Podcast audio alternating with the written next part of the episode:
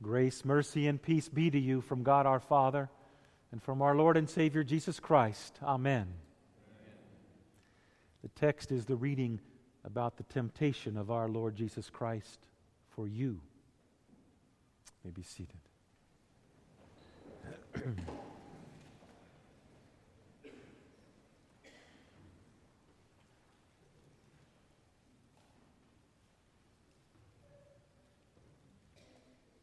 In the Old Testament reading, enter the serpent, or really rather the evil one, the one who seeks someone to devour, and the only people for him to devour are just Adam and Eve. They had not had any children yet. Adam and Eve, who were the crown jewel of God's creation. Adam and Eve, who are the only creatures that bear the image of their Creator, and the only creature who are endowed with an eternal soul. Enter the evil one who wishes to bring corruption to holy Adam and to holy Eve. Enter the evil one who wishes to cause a divorce between the Creator and His beloved creatures, man. Enter the evil one who wishes to infect immortality with mortality, death, where there was no death.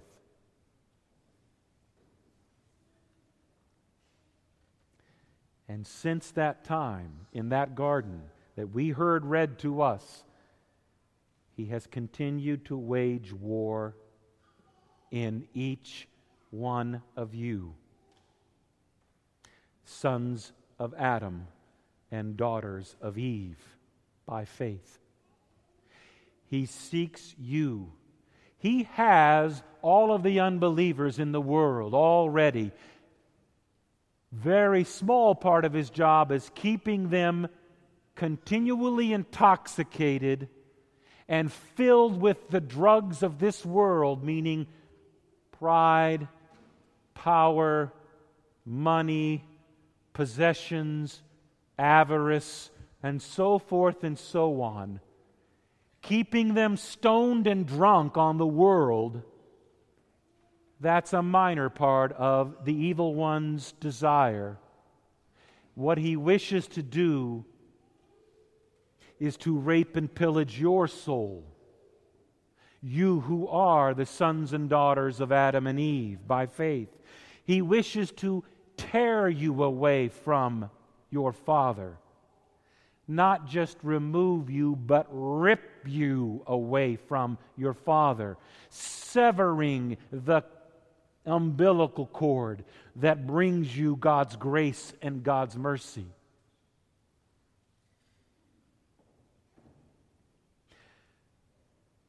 Satan knows me very well, and he knows where I am weak, and he knows where I am anxious, and he knows where my pride lies, and he tailors all of his attacks on me to fit me.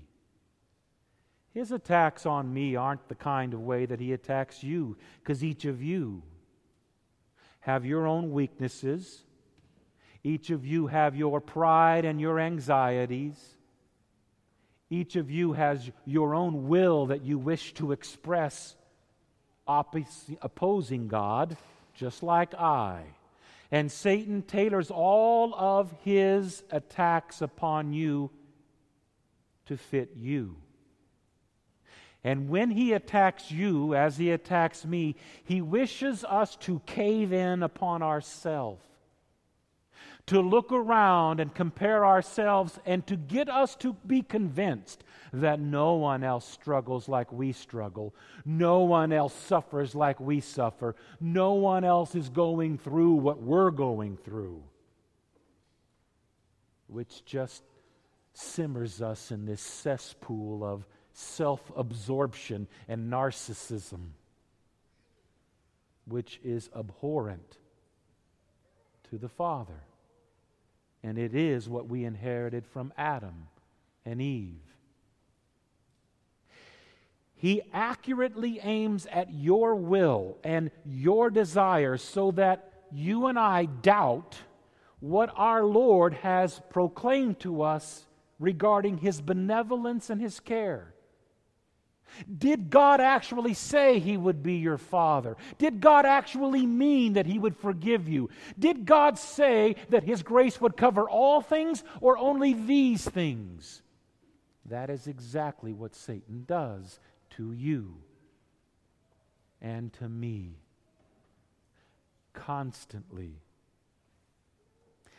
He did it to Adam and Eve in the garden with that very statement. Did God actually say?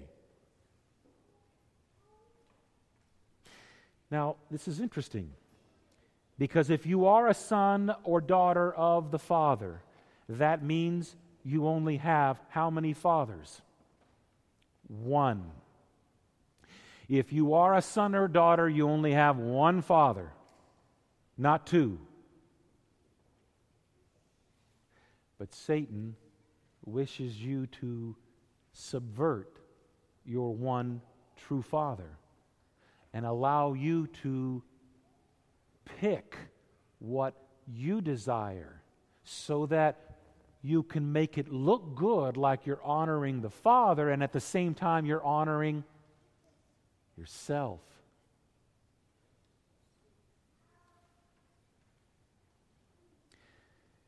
The devil seeks to make you deny your Father as your Father, but not outright. He encourages your insight. What did God give you but a brain? Let that be what you use, Satan says, to figure out how to make God happy, how to please God, and please who? Yourself. Our Lord Jesus said, "No man can serve two masters." That is why you can't serve and honor two fathers. You can only serve and honor your Father in heaven, or the one who wishes to be your father, Satan. Enter your champion, your champion. Enter the righteous one who wins all things for you, the second Adam, about which Paul wrote, the perfect Adam who fixes and champions God's cause for you so that you then can be adopted as son or daughter. Notice, it was God who led Jesus into the wilderness to be what? Tempted. And what do you pray in the Lord's Prayer but the exact opposite? Lead us not into temptation. And we said, as we read, that God indeed tempts no one, but He did tempt who for you? His very beloved Son.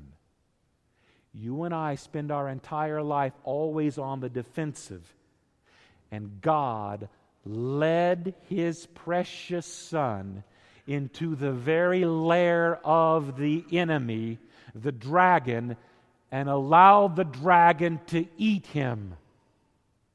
And then He burst His belly on the third day, shattering the power of the evil one. That's your champion. This text that we just read from the gospel reading, do not interpret it as if it's 7 steps, 3 steps, 6 steps, 21 days, or however long or however many for you to be a champion of God. That's Satan's temptation. Because if you think you can be a champion of God, then you are supplanting the only true champion, who is the crucified one for you. This text is not about how to defeat Satan, as if you can defeat him. Looks like you and I bear the scars of our own failures to defeat him, haven't we?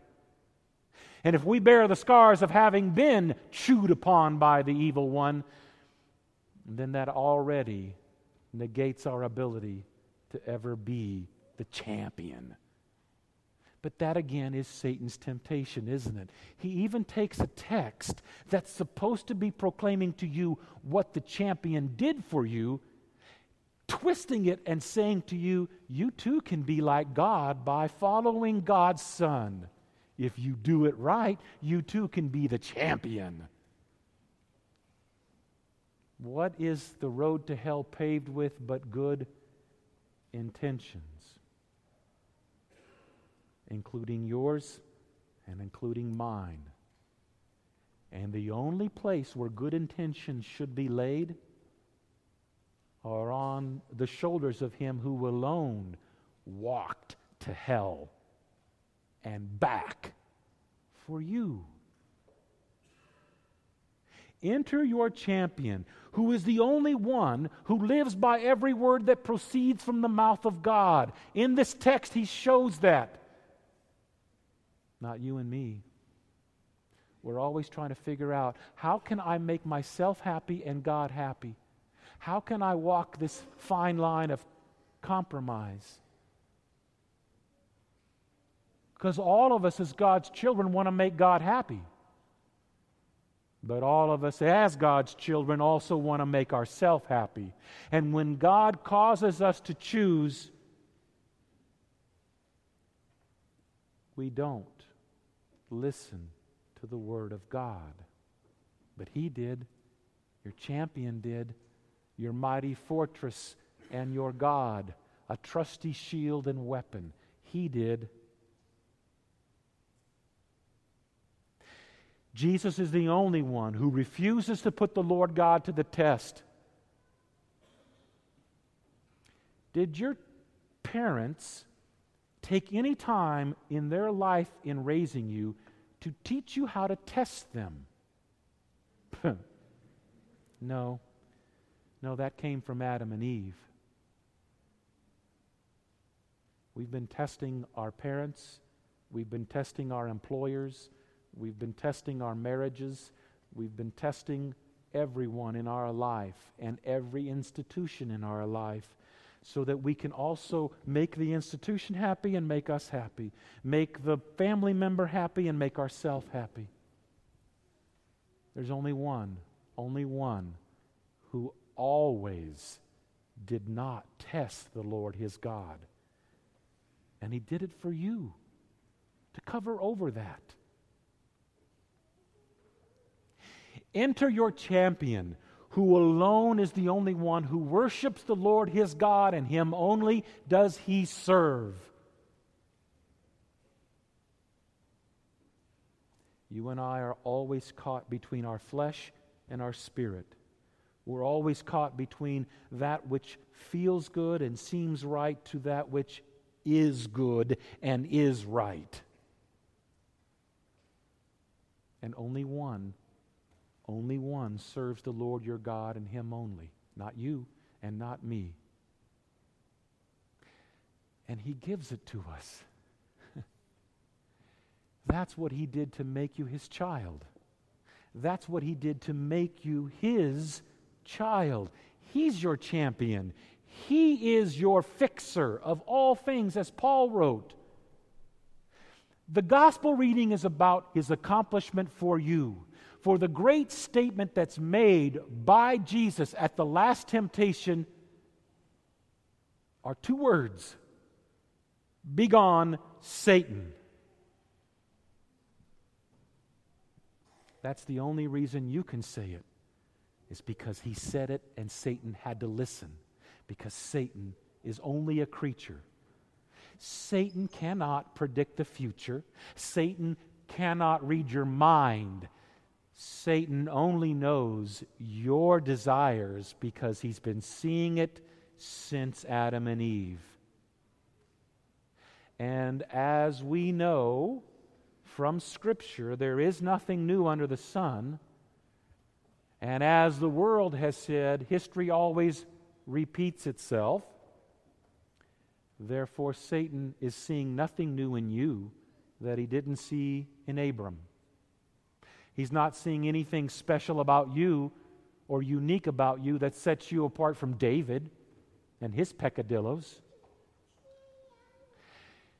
He is getting you, that is God, to fight for your identity. Whose are you? Are you God's? Satan wishes you to try to walk this compromise line of I can have both cake and eat it too. And it is God who was driving you to say, there's only one who did it all. You can't even try to walk both sides of the line. All you can do is cry out to the one who lived righteously for you.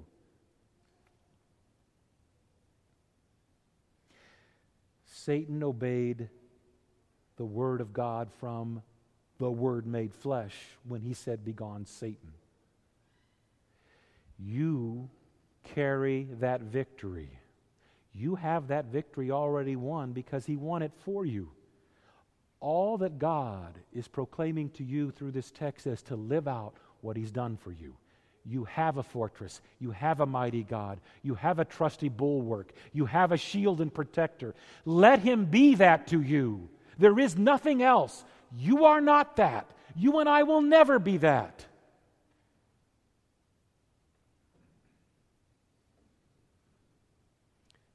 In the beginning of our service, that's why we cry out, "Lord, have mercy. Christ, have mercy. Lord, have mercy." What else can we say? You owe me? I did it this time for you, God. Let's not look at the other 99 that I didn't. God has fixed your problem with the champion, the problem that we've all inherited. And Satan will not stop attacking his people, that is God's people, because you are the one that was given immortality back. He took it from man, and Christ gives it back to you. You are the one who divorced yourself from your Father, and He is the one that brings you back to your Father and makes you a family and a son or daughter again.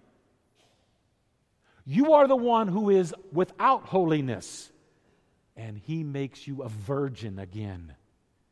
A virgin, holy and pure, who has not compromised yourself. That makes Him mad. Let Him be mad. We're working our way to where the one who bursts the belly of the dragon bursts it as we head toward Good Friday and the glorious resurrection of Easter. And we begin our walk with these words. Him only shall you serve, for He only served one for you, the Father, Jesus Himself. Amen.